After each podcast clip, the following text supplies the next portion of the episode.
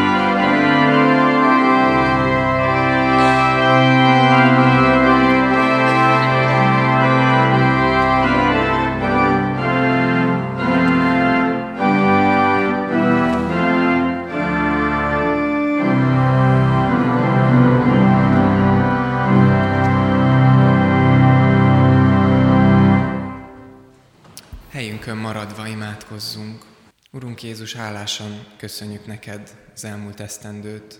Köszönjük, hogy újra és újra van egy-egy ilyen pont, amikor visszanézhetünk, és hálát adhatunk azért, ami jó volt, ami valóban örömet okozott és tartalmasabbá tette az életünket.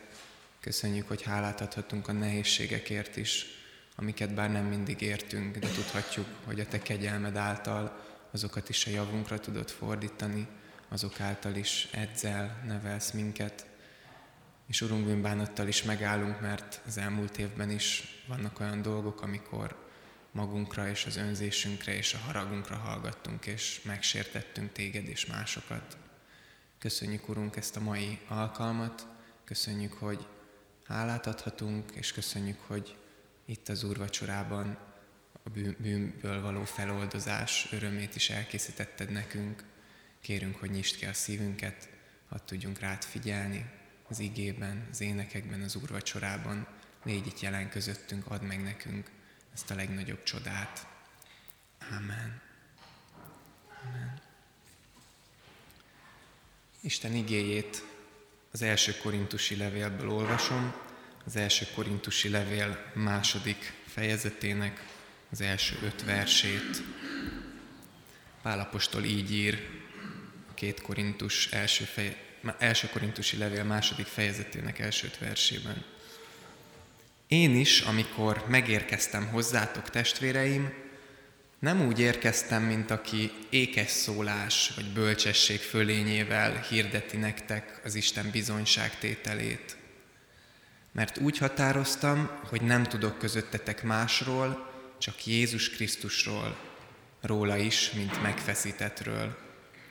És én erőtlenség, félelem és nagy rettegés között jelentem meg nálatok.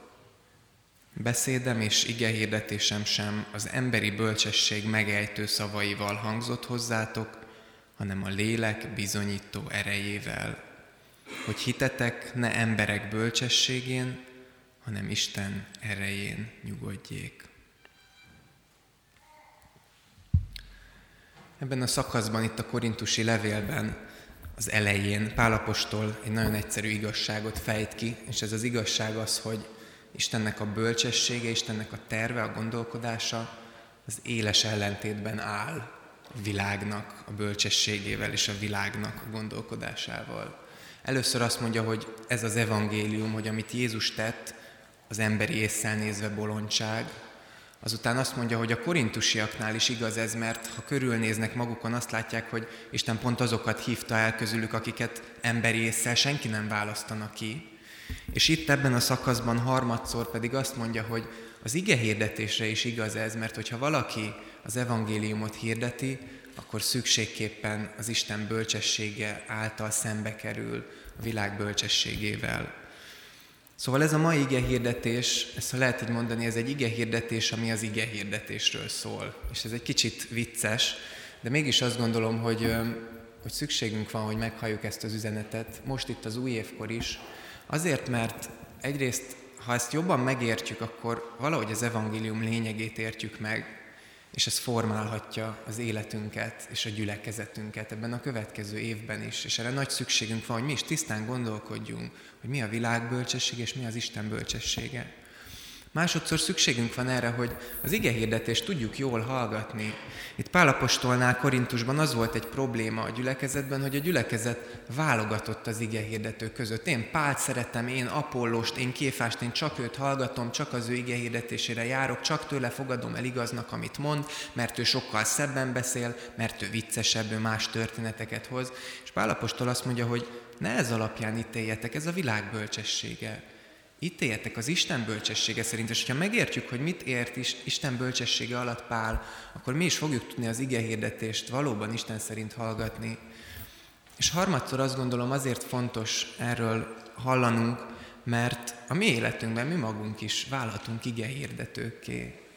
Ez nem csak a lelkészeknek a kiváltsága, hanem minnyájunké. Isten minnyájunkat arra hív, hogy legyünk az ő ige hirdetői, bizonyságtevői, mindazokon a helyeken, amelyeken járunk, és ezért sem már tudnunk, hogy mégis mi az, amiről beszéljünk, mi az, amiről beszélhetünk. Három pontban szeretném a mai ige hirdetést végigvenni, mert hogy az ige három dologról beszél. Az első, hogy mit kell, hogy tartalmazzon az ige hirdetés, a második, hogy hogyan szóljon az ige hirdetés, és a harmadik, hogy, hogy mi a célja, hogy mi célból van az ige hirdetés. És mielőtt ezt a hármat végigvesszük, egy, egy kicsit egy ilyen tisztázó kérdésként, hogy mégis mi ez a világ bölcsessége és az Istennek a bölcsessége, mert amikor először halljuk és olvassuk ezt a szakaszt, én magam is ezen gondolkodtam, hogy de hát ez olyan furcsa, hogy mintha itt Pál azt mondaná, hogy igazából a keresztény embernek nem kell gondolkodnia, neki nem kell a logikára hagyatkoznia, és az ige hirdetőnek sem kell jó szónoknak lennie, hanem csak maga egyszerűségében, szinte már-már butaságában hirdesse az igét. És azért gondolom, hogy Pál itt nem erre gondol, mert hogyha megnézzük az ő életét, azt, ami, amit végigvitt misszionáriusként, hogyha megnézzük a Bibliában leírt beszédeit, azok ragyogó ékeszólásról tesznek bizonyságot, és kristálytiszta logikáról. És hogyha olvassuk a leveleit, ilyen világosan vezet végig, bizonyít, érvel. Tehát Pálapostól világbölcsessége alatt nem egyszerűen a gondolkodást érti, hanem azt a fajta gondolkodást, ami valószínűleg Korintusban is annyira nagyra volt emelve, azt a fajta fennhéjazó, magabiztos, már-már öncélú bölcsességet, amit a kor filozófusai, szónokai képviseltek, hogy kiállok, én hirdetem az igazságot, a bölcsességet, rám figyeljetek, egyfajta öncélú, önközpontú bölcsesség az, amivel Pálapostól itt harcol és szembeszáll. De lássuk először, hogy mi az igehirdetés tartalma. Ez az első, amiről ez az igény beszél.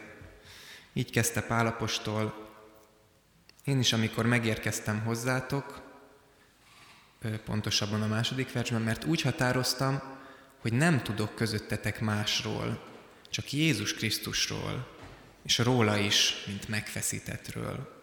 Azt mondta Pál, hogy eljöttem egy filozófusoktól hemzsegő városba, egy jó szónokoktól hemzsegő városba, és kiállhatnék én is, és fennhéjazhatnék az én szónoki képességem, de azt mondom, hogy amiről én akarok beszélni, az Jézus Krisztus, és ő is, mint megfeszített. És mai korunkban, ahol a kereszt az, az szinte egy szimbólum, egy elfogadott szimbólum, amit sokan hordanak a falukon, a nyakukon, ez egy kicsit elfedi előttünk, hogy ez egyébként mennyire egy botrányos kijelentés. Az egyik kommentátor így írta, szerintem nagyon találóan, hogy gondoljunk bele, hogy a keresztény evangélium egy olyan Istenről szól, aki a birodalom egy eldugott sarkában, egy szeméthalmon végezte az életét. Egy olyan Istenről, aki értelmetlen dolgokat hebeg egy filozófusokkal teli szobában. Arról az igaz Istenről, aki a pózolás, a hatalom és a presztízs világával összeütközik, és felborítja azt, hogy a saját uralmát állítsa föl. Olyan királyságot, amelyben a gyenge és a bolond éppen olyan elfogadást talál, mint az erős és a bölcs, ha nem többet. Az ige hirdetés tartalma megfeszített Krisztus, és ezt át kell éreznünk minden botrányával együtt, hogy jön egy ember, Pálapostól, és azt mondja, hogy valami történt néhány éve egy eldugott kis provinciában, a római birodalomban, és a te üdvösséged is azon múlik, hogy hogyan viszonyulsz hozzá, mert ő a világ ura. És egy másik példát hadd hozzak, hogy, hogy szemléltessem ennek a, a bolondságát.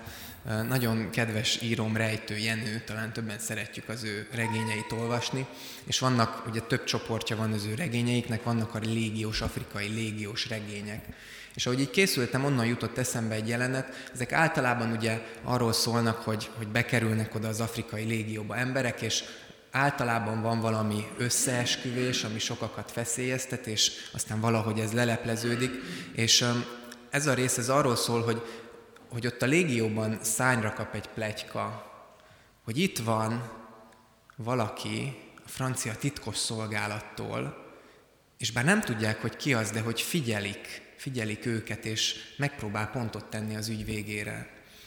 És az egyik jelenetben két légiós, aki ott van, beszélget erről, hogy hallottál már erről, hogy azt mondják, hogy itt van valaki a legmagasabb körökből, és hogy ez milyen jó. És a másik erre azt válaszolja, kicsit cinikusan, hogy ne viccelj már, hát ez tündérmese. Te gondolod, hogy a francia magas tisztek ott hagyják a védett, kényelmes irodájukat, eljönnek ide az afrikai légióba, beállnak áruhában közlegényként, hagyják magukat veretni, kínosztatni azért, hogy kiderítsék az összeesküvést, azért, mert fontosak nekik az emberek, akik ott vannak. És a regény arról szól, hogy igen, hogy kiderül, hogy ez az ember ott van velük, és leleplezi az összeesküvést.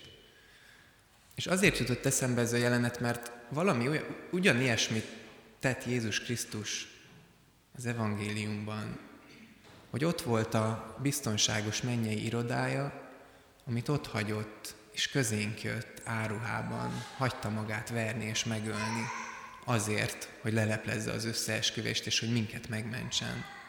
Ez az evangélium tartalma.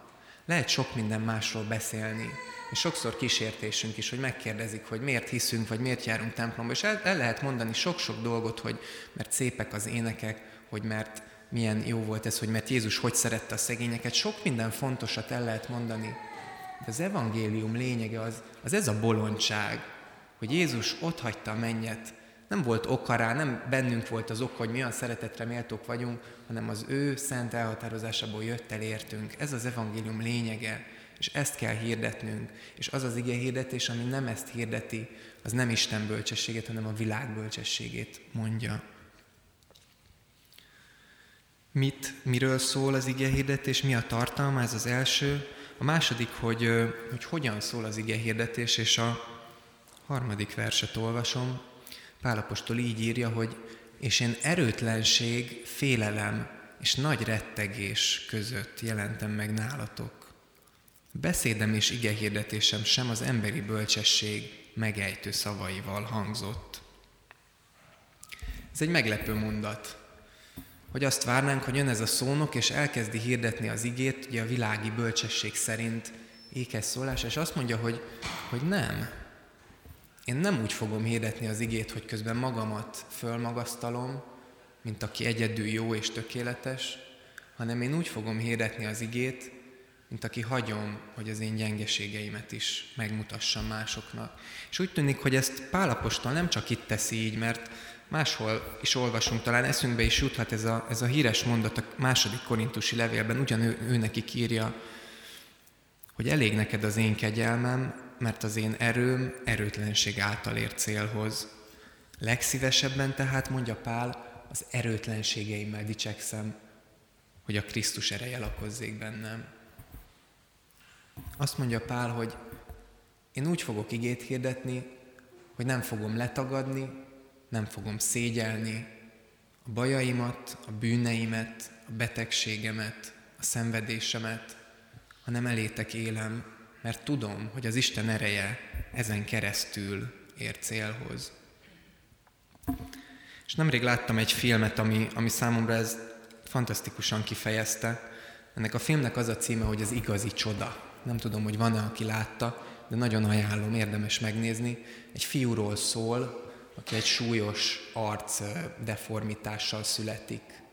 És ez a film ez arról szól, hogy a fiú, amikor abba a korba jut, hogy iskolába mehessen, akkor hogyan küzd a beilleszkedéssel, az elfogadással, hogy mindenki csúnyának nézi, emiatt gúnyolja, ő maga is megveti magát emiatt, de mégis a családja őt támogatja, talál egy barátot, és megtanulja nem szégyelni, nem elrejteni az ő gyengeségét, az ő csúnyaságát, hanem élni vele, felvállalni, és megélni azt, hogy a gyengeség által nagy dolgokat visz véghez. A film arról szól, hogy ennek a fiúnak a hozzáállása átformálja először a barátai, aztán az egész osztály, aztán az egész iskolának a hozzáállását, mert szeretetre, írgalomra, igazi barátságra tanítja őket.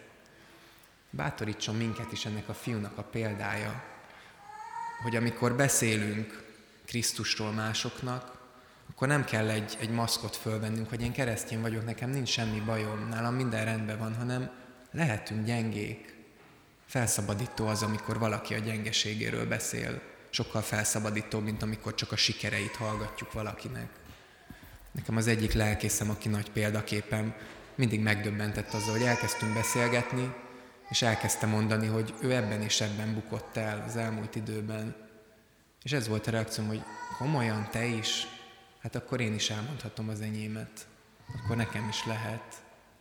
Pálapostól ezt a bölcsességet, az Isten bölcsességét, mert ez nem a világ bölcsessége. A világ bölcsessége a szép imázs, a gyengeségek letagadása.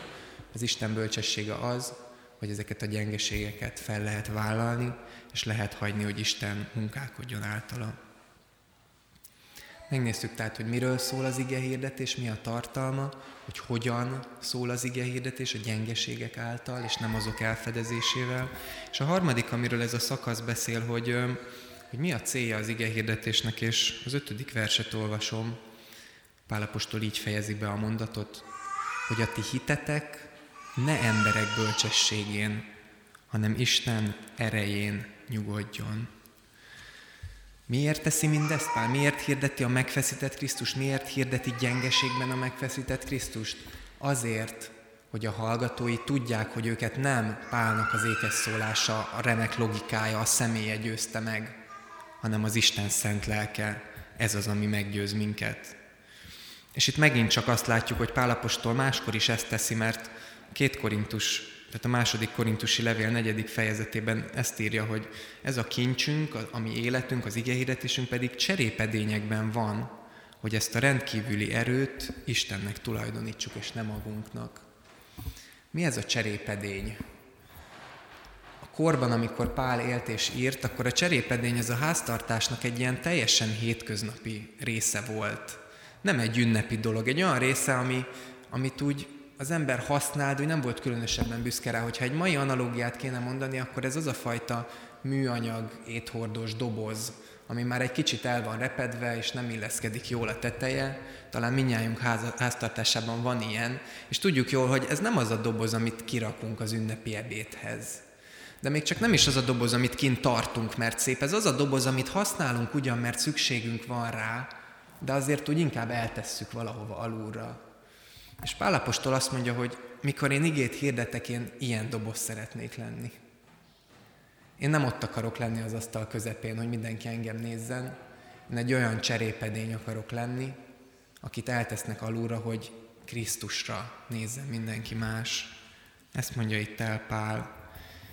És ez az ige hirdetésnek a célja. Miért tesszük mindezt? Azért, hogy ne magunkra tereljük a figyelmet, hanem az Istenre.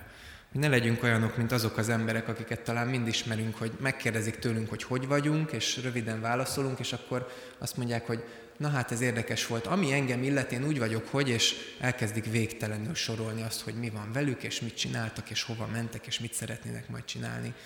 Szinte szívják be a figyelmet magukra. Pálapostól azt mondja, hogy ez a világ bölcsessége, hogy én akarom a figyelmet. Az Isten bölcsessége az, hogy tudom, hogy egy cserépedény vagyok, és az Istenre kell mutatnom, és ez lehet a mi bizonyságtételünk is mások felé, és ez az ige hirdetésnek is az Isten szerinti bölcsessége. Hadd fejezzem be egy példával. Egy híres amerikai lelkész, apologéta, Francis Schaeffernek hívják, a 20. századnak egy nagy, tényleg gondolkodója, és szerintem nagyon hiteles keresztény embere volt. Róla meséli el ezt a történetet azt hiszem, hogy ő vagy a felesége, nem tudom, de hogy amikor ez a, ez a lelkész még kollégista volt, még a teológiára járt, akkor egy olyan kollégiumba került be, ahol őt nagyon-nagyon utálták. Biztosan minden új fiúnak ez a sorsa, mivel ő keresztény volt, és ezt föl is vállalta, ezért még többet gúnyolták. Az első hetekben rendszeresen megverték, tényleg mindenfélét elviselt az Istenért de nem adta föl a keresztény meggyőződését. Azt mondta, hogy én akkor is keresztény leszek, és maradok. És hogy telt az idő, ő lett az a kollégiumban, aki a többi diákot, akik péntek-szombat este kimentek bulizni, majd hazajöttek meglehetősen részegen, és sokszor a szobájukba se találtak föl, ő lett az az ember, aki ezeket a diákokat leápolta, megfüröztötte, átöltöztette, és fölvitte a szobájukba, és betette az ágyba. Ő lett az az ember, akit mindenki megvetett, és mégis ő szolgált mások felé. És hogy telt múlt az idő, egy ilyen ö, egyesség is kialakult közte és a diákok között, hogyha valakit ő szombat este így talál, és, és ő teszi ágyba, akkor cserébe az az illető másnap elmegy vele templomba. És ezt, ezt írja, hogy másnap, mint ahogy a juhok, a nyá, hogy van, tehát a nyája pásztort, úgy követték ezek a tegnap berúgott diákok ezt a lelkészt a templomba. És az ő példája azért olyan szép, mert benne van minden, amiről beszélek, hogy az Isten bolondsága az, hogy egy ilyen környezetben ő fölvállalta a hitét, és azoknak próbált segíteni, akik őt megverték. De az Isten bolondsága, az bölcsebb az emberek bölcsességénél, és ezért kell erre fektessük mindenünket. Ezért kell úgy beszélnünk, hogy a megfeszített Krisztust hirdessük a gyengeségeink által, azért, hogy ne ránk nézzenek, hanem az Úr Jézus Krisztusra. Amen.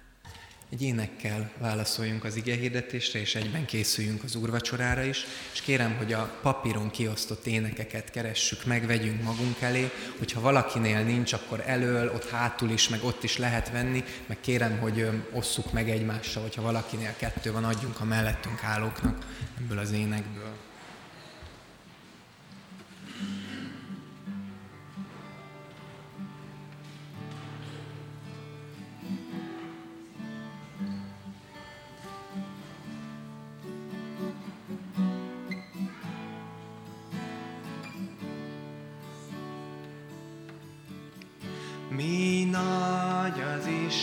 sad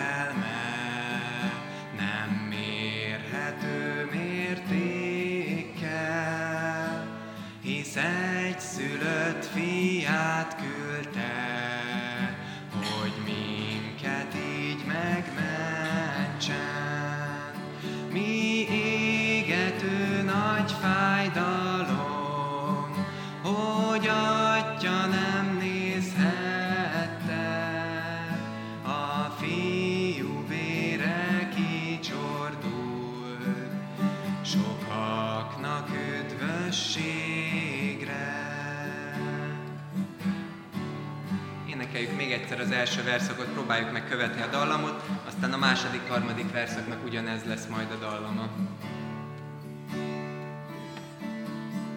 Mi nagy az Isten szerelme,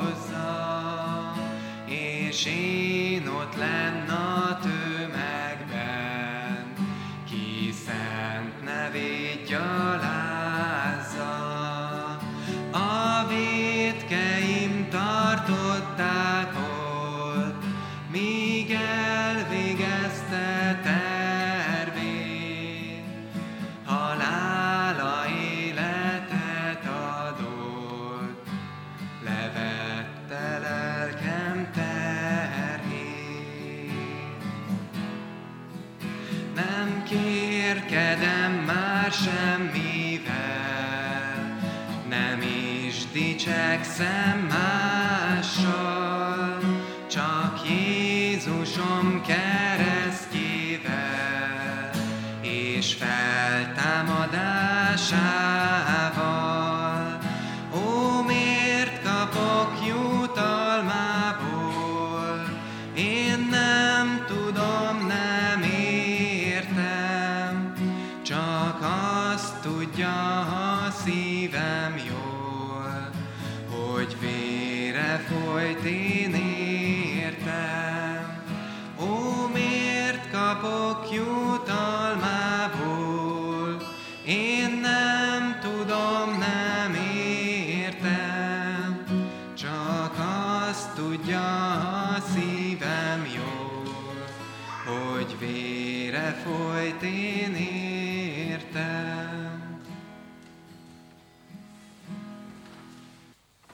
Áldozatával örökre tökéletessé tette a megszentelteket.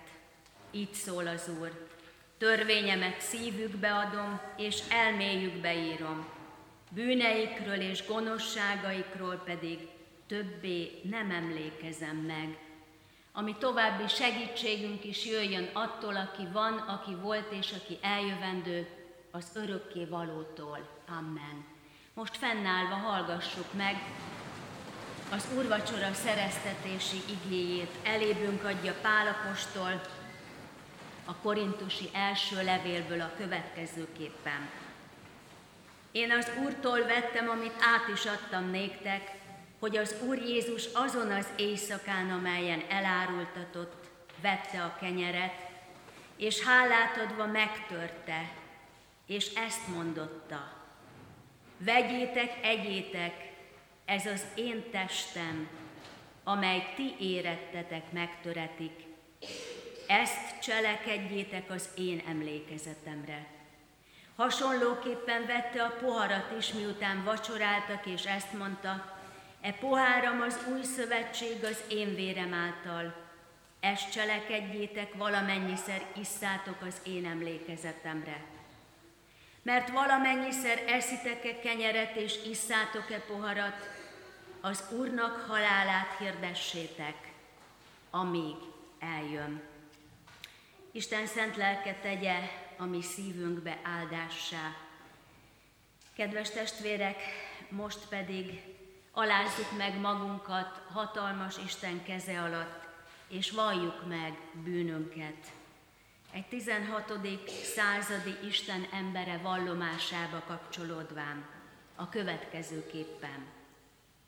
Mindenható Úristen, mi bűnös emberek gyónást és vallást teszünk, mint töredelmesek. Mert mi igen védkeztünk Istenséged ellen, mint teremtő, megváltó és szent atyánk ellen. Életünknek rendiben igen megbántottunk, mi nagy sok bűneinkkel téged bosszantottunk. Gonosz szóval, szándékkal, látással, hallással, írítséggel, mordsággal, rágalmazásokkal. Szitkos, átkos voltunkkal, haragtartásunkkal, hamisan mi hitünket gyakran mondásunkkal, isteni káromlással és hitetlenséggel, mi nyomorúságainkban békételenséggel. Azért mi is magunkat Istenséged előtt bűnösöknek vádoljuk, minde világ előtt. Ne nézd mi bűneinket és gonoszságunkat, de tekintsd kegyelmesen irgalmasságodat. És el ne feledkezzél te ígéretedről, a bűnösökhöz való kegyelmességedről. Azért néked könyörgünk, felséges Úristen, ne állj bosszút szertelen mi gonosz bűnünkön, de minékünk megbocsáss, te szent fiad által, hogy mi idvezülhessünk ő irgalma által. Hisszük, hogy meghallgattál mi könyörgésünkben, azért lelki örömmel mi ezt mondjuk. Amen. Megvallottuk bűneinket, valljuk meg hitünket is, mondjuk el az egyetemes apostoli hitvallásban. Hiszek egy Istenben, mindenható atyában, mennek és földnek teremtőjében, és Jézus Krisztusban, az ő egyszülött fiában, ami Urunkban, aki fogantatott Szentlélektől, született Szűz Máriától, szenvedett Poncius Pilátus alatt, megfeszítették, meghalt és eltemették. Alászállt a poklokra, Harmadnapon feltámadt a halottak közül, fölment a mennybe, ott ül a mindenható Atya Isten jobbján, onnan jön el ítélni élőket és holtakat. Hiszek Szentlélekben, hiszem az egyetemes Szent Egyházat, a szentek közösségét, a bűnök bocsánatát, a test feltámadását és az örök életet. Amen. Kedves testvérek, nem kételkedem bűneitek megvallásában, hitetekben, most mindazon által gyülekezetünk gyakorlata szerint még válaszoljatok két kérdésre. Először is kérdezem, hiszitek-e, valljátok-e, hogy úgy szerette Isten a világot, hogy az ő egyszülött fiát adta, hogy valaki hisz ő benne, el ne vesszen, hanem örök élete legyen. Ha igen, feleljétek, hiszem és vallom. Másodszor kérdezem, ígéritek-e, fogadjátok-e, hogy ezért a kegyelemért hálából egész életeteket az Úrnak szentelitek, mint élő, szent és néki kedves áldozatot.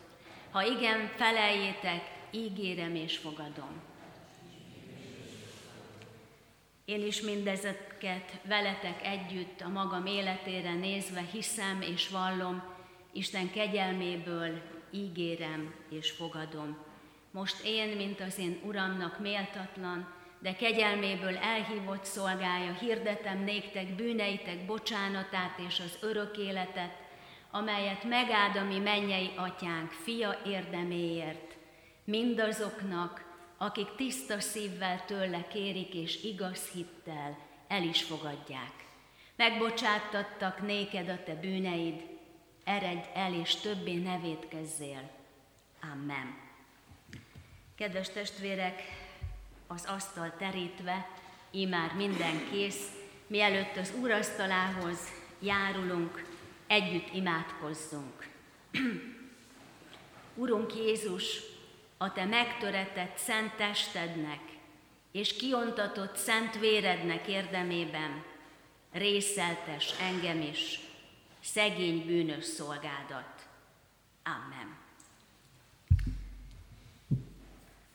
Ugye most középütt nem ül senki, tehát eleve két oldalról közelíthetjük meg az úrasztalát, először tehát az orgona alatti testvéreket várjuk, majd pedig a torony alatti oldalról.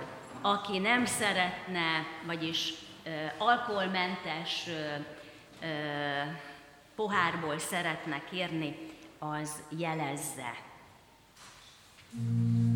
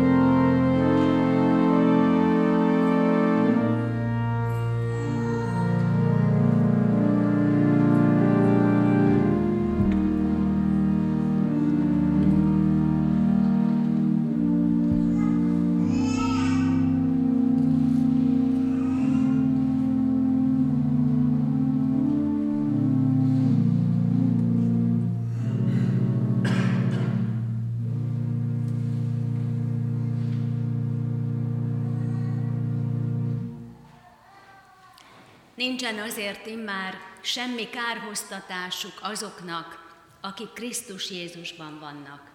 Örüljetek az Úrban mindenkor, ismét mondom, örüljetek. A ti szelíd lelkűségetek legyen ismert minden ember előtt. Az Úr közel. Semmi felől ne aggódjatok, hanem minden alkalommal hálaadással tárjátok fel kívánságaitokat Isten előtt, és az Istennek békessége, amely minden értelmet felülhalad, meg fogja őrizni szíveteket és gondolataitokat a Krisztus Jézusban. Most pedig hajtsuk meg a fejünket, és adjunk hálát az Úrnak. Drága megváltunk, Isten fia, megköszönjük neked, hogy azért jöttél, hogy az ördög munkáit leroncsad, ami személyes életünkben is, gyülekezeteinkben, egyházunkban, népet közösségében és a világban.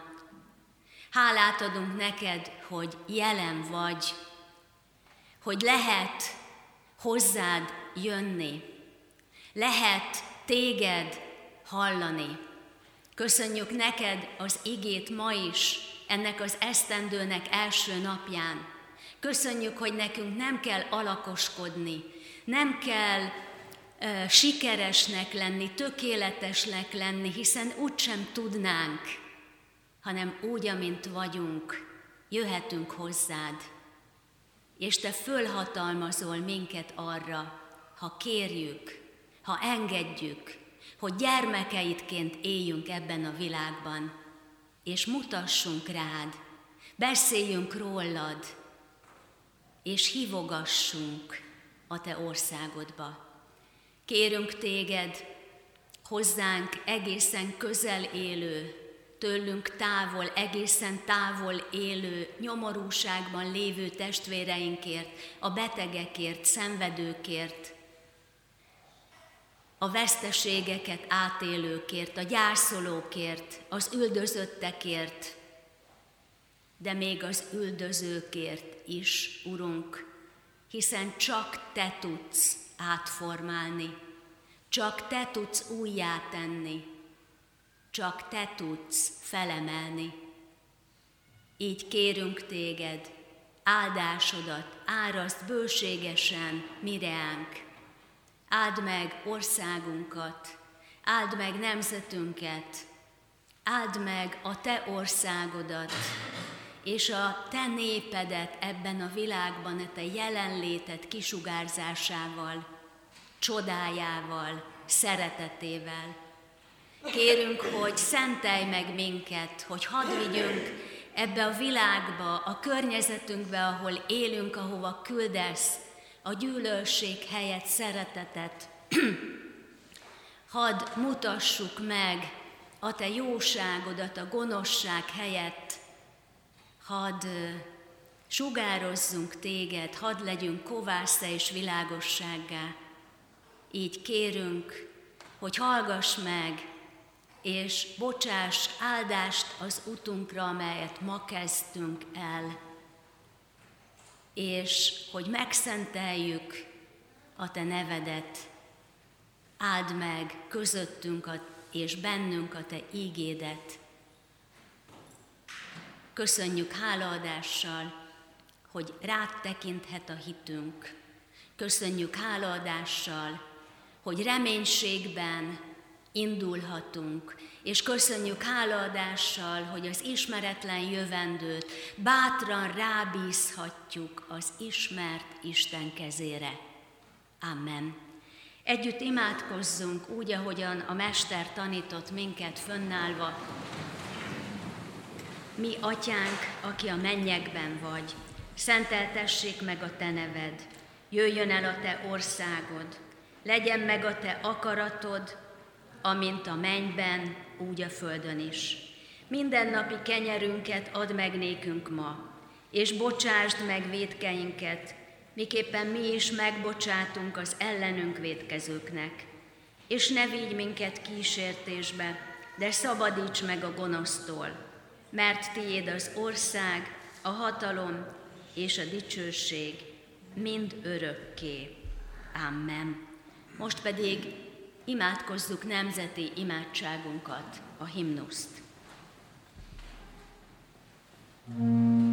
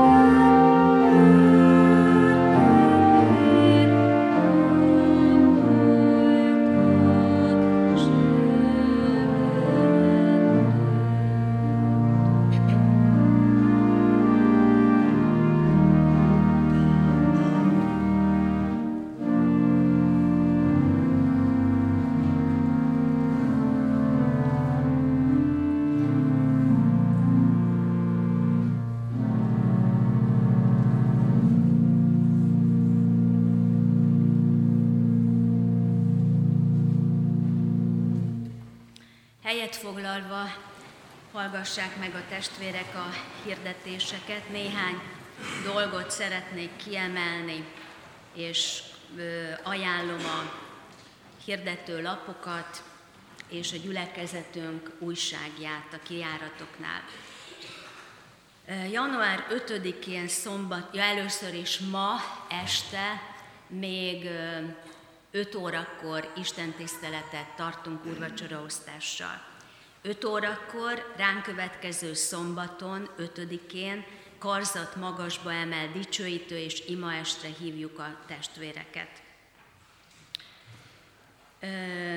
Gyülekezeti újságunkat ajánlottam, és még kérjük változatlanul, hogy a 19-es évi egyházközség választói névjegyzékét a testvérek nézzék meg, vizsgálják meg, hogy az adatok helyesek-e.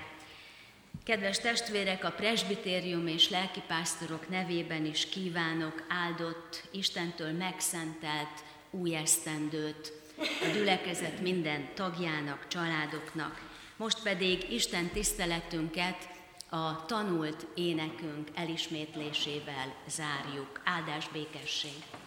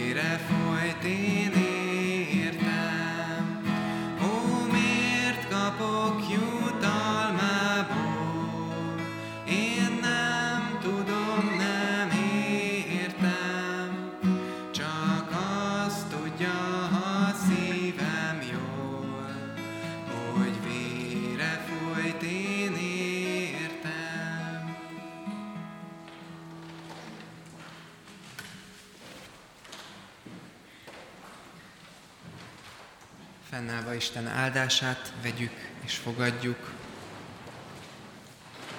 mert az Isten bolondsága bölcsebb az emberek bölcsességénél, és az Isten erőtlensége erősebb az emberek erejénél. Áldjon meg minket Isten azzal, hogy ezt szem előtt tartva tudjuk őt követni ebben az új esztendőben is. Amen. Áldás békesség.